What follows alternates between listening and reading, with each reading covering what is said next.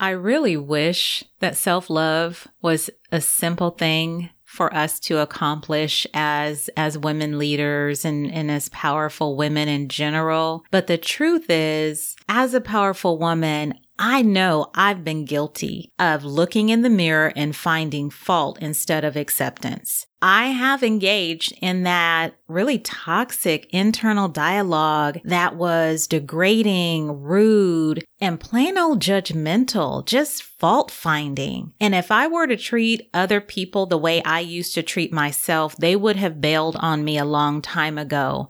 But here's the thing because we can't get away from ourselves, we have to deal with it. And hopefully, when we realize how toxic it is, heal from it. I'm Alicia Caldwell, the mental fitness coach and the host of the Me, Myself, and Her podcast, where issues that challenge the mental fitness of women leaders take the spotlight. Hey, ladies, welcome back to the Me, Myself, and Her podcast. I'm so glad that you are here today. We're going to talk about the greatest love, which is self love. But before I get into that conversation, I have to ask you all a question. Do you remember the Whitney Houston song called The Greatest Love of All? I'm going to guess yes that some of you are familiar with that song. In fact, you, like me, might even know all the lyrics still. That used to be one of my favorite songs, and I still listen to it today. It's actually been on my playlist for the past couple of weeks as I was thinking about um, writing the blog post and um, speaking about it here today on the podcast. But I used to sing that song over and over and over in my bedroom, and I used to have my my hairbrush as the microphone, and I just loved how Whitney Houston sang that song. Her voice, of course, was powerful. It was beautiful and amazing, but the lyrics to the song were so inspiring that even as a young girl, I believed every word. If you don't remember the, the lyrics to the song, or maybe you have never heard of the song,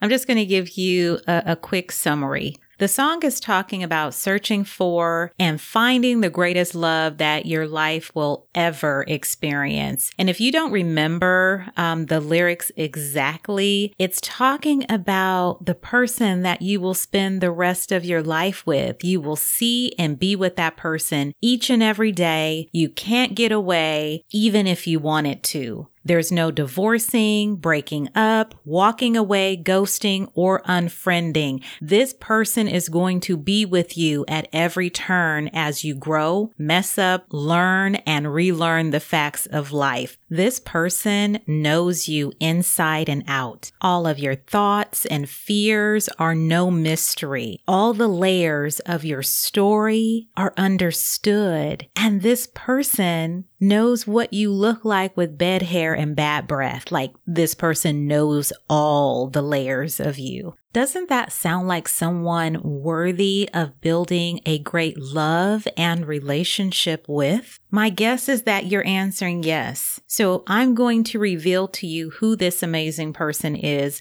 but most of you have already guessed it. She is you.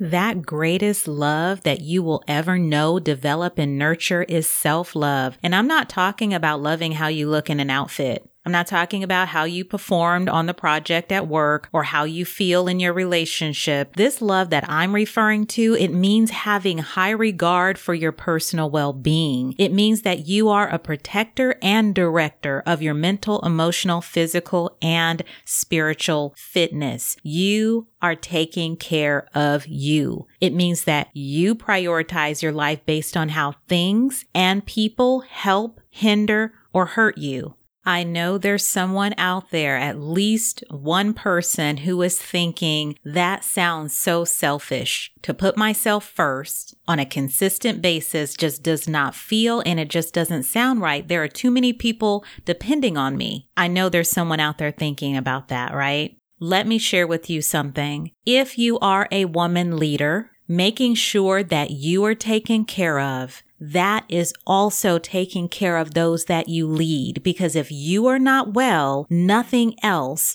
really matters. If you get sick, you're not at work, you're not in your business, and you're not in the community leading anyway. So by taking care of you, you are taking care of your role and your responsibility as a leader and high achiever. Okay, let's get back to self love. Self love isn't easy. A lot of us never received the blueprint on how to love ourselves, mainly because we were taught to nurture and sacrifice self for others. And if we had time, if we had the energy or and the resources, maybe at some point we would do something for ourselves. So this conversation is about flipping that and looking at prioritizing our own health, wellness, and safety so that we can better serve serve and support those that we care for and those that have been entrusted to us as far as our leadership is concerned. Self loving behaviors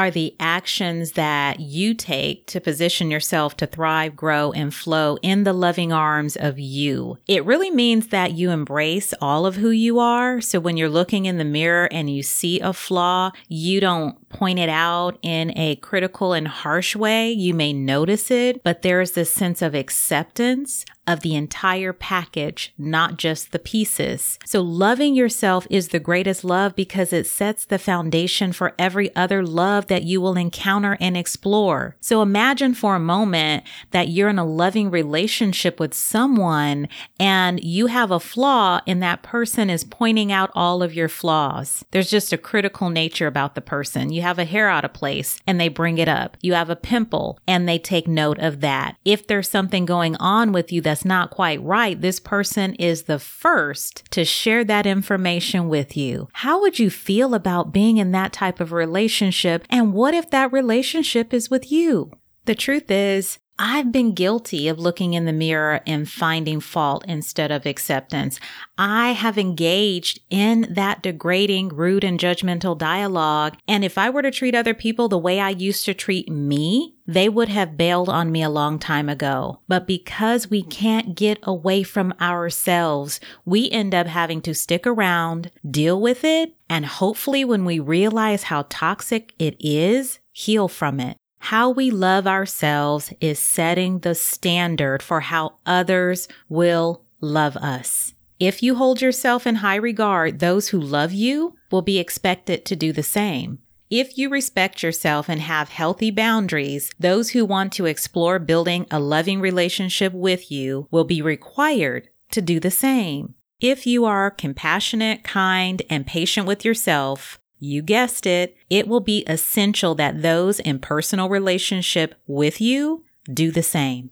You see, ladies, self love is not a hashtag. It's an action oriented internal manifestation. I'm going to say that one more time. It's an action oriented internal manifestation. It's created from the inside and that inside development it has a ripple effect on how you move and groove in this world. Let me say this one part. Even though it's an internal manifestation, it is so helpful if we have a blueprint to follow. If we have other women in our lives, especially during the formative years of growing up, that had the sense of self love and taught it to us, that would be amazing. The truth is, a lot of us didn't have that. So now as adult women, we're trying to figure it out and that is okay. The good news is that even if you've never had the blueprint set for you, you can start working toward it now not tomorrow, not on Monday. You can start thinking through what you need as a woman to feel authentically loved, not by someone else, but by you. How do you need to show up for yourself? What things do you need to take away or add to your life so that sense of love, care, concern, kindness, compassion, whatever the word is you want to add, you make sure that it is a regular part of your life, that it is a natural part of your flow. So here's an exercise that you can choose to take part in Um, do you know how when you're on the dating scene, I haven't been on the dating scene in a long, long time, but if you can remember dating and maybe you had the list of characteristics that you would want in a man, like, okay, he has to be loyal, he has to have a job, he has to be nice, funny, blah, blah, blah, whatever it was for you. How about making a list like that? But that list is going to be about how you as a powerful woman need to love yourself? What are the characteristics that you need to embody in order to exemplify self love? In order to enhance our self loving nature, we have to explore and embrace the dynamic essence of who we are. That's why I'm always talking about life, career, and relationships. I'm talking about the layers of who we are. I'm talking about living, loving, and leading. I'm never talking about you as a powerful woman or me as this singular entity that only flows and moves in one way because that's not real. So it's looking looking at the calm waters and the stormy seas of who we are as women. It's our ability to look at the entirety of who we are bad hair and bad breath, bad moods and attitudes, flawed decisions and indecision, all of it, and love us anyway. The reason the greatest love of all continues to inspire me is because it talks about this very human external pursuit of finding love, acceptance, and fulfillment this outward expectation of someone else coming into our life to fill our cup and lift us up is letting us down. I don't know about you, but I wouldn't want that responsibility. I wouldn't want to be in a relationship and held accountable for someone else's happiness or satisfaction with life. That sounds daunting. And more importantly, it sounds unrealistic. No one, absolutely no one is responsible for your life, your love, or your journey but you. If we can't create and manifest joy, peace, harmony, or contentment within ourselves, how on earth can we expect another human being outside of us to master it? That's not real. This takes me to the part of the song that I don't agree with. One verse states that the greatest love of all is easy to achieve. That's not true for many women. Depending on your life experiences, self love may not have been taught, like I said earlier, and it's not easy to achieve. Some women, including myself, had to work strategically on building a self loving mindset. And let me tell you, it takes practice. It's not something that happens overnight. You don't listen to one podcast or read one book and get rid of years of self neglect. But the good news is today can be the day that you start moving different, one purposeful practice at a time. So you get to decide how you're going to show up in relationship with you, how you're going to love better now that you know better.